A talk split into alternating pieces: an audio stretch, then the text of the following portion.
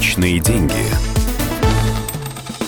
Добрый день. У микрофона экономический обозреватель «Комсомольской правды» Дмитрий Казуров. Сегодня мы поговорим о том, чем опасна серая зарплата и стоит ли на нее соглашаться. Для начала проясним термины.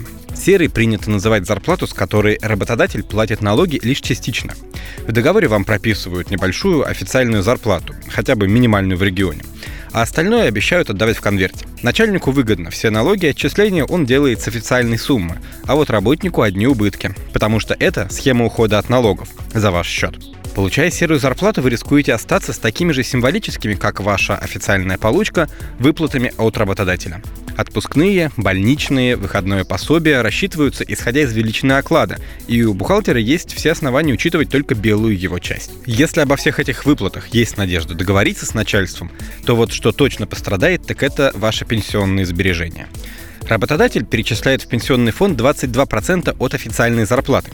Поэтому если в белую вы получаете 10 тысяч рублей, на старость отложится 2200. То есть за целый трудовой год накопится всего 26 400 рублей. Тут никакие разговоры с начальством не помогут.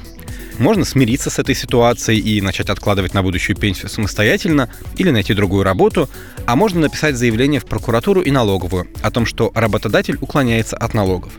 Этого достаточно, чтобы на предприятии началась проверка. По крайней мере, у вас будут доказательства, что вы были не рады серой зарплате. Ведь получать ее незаконно. Налогоплательщиком НДФЛ, тех самых 13%, является сам работник – да, сами мы никаких отчислений не делаем, потому что работодатель выступает налоговым агентом. Но если дойдет до суда, вас могут оштрафовать за неуплату налогов. Придется заплатить 20% от неуплаченной суммы, если вы нарушили закон по незнанию, или 40%, если специально. Но за такой проступок грозит еще и уголовная ответственность. Тут речь может идти о штрафе от 100 до 300 тысяч или других видах наказания, принудительные работы, арест или до года в тюрьме. Кроме того, серая зарплата может помешать взять крупный кредит или ипотеку. В банках, как правило, сидят знающие люди, которые понимают, за счет чего вы хотите купить трехкомнатную квартиру, имея минимальную официальную зарплату. Но в тех местах, где согласятся учесть и нелегальную получку, с вас возьмут повышенный процент, потому что понимают, серая зарплата в любой момент может исчезнуть.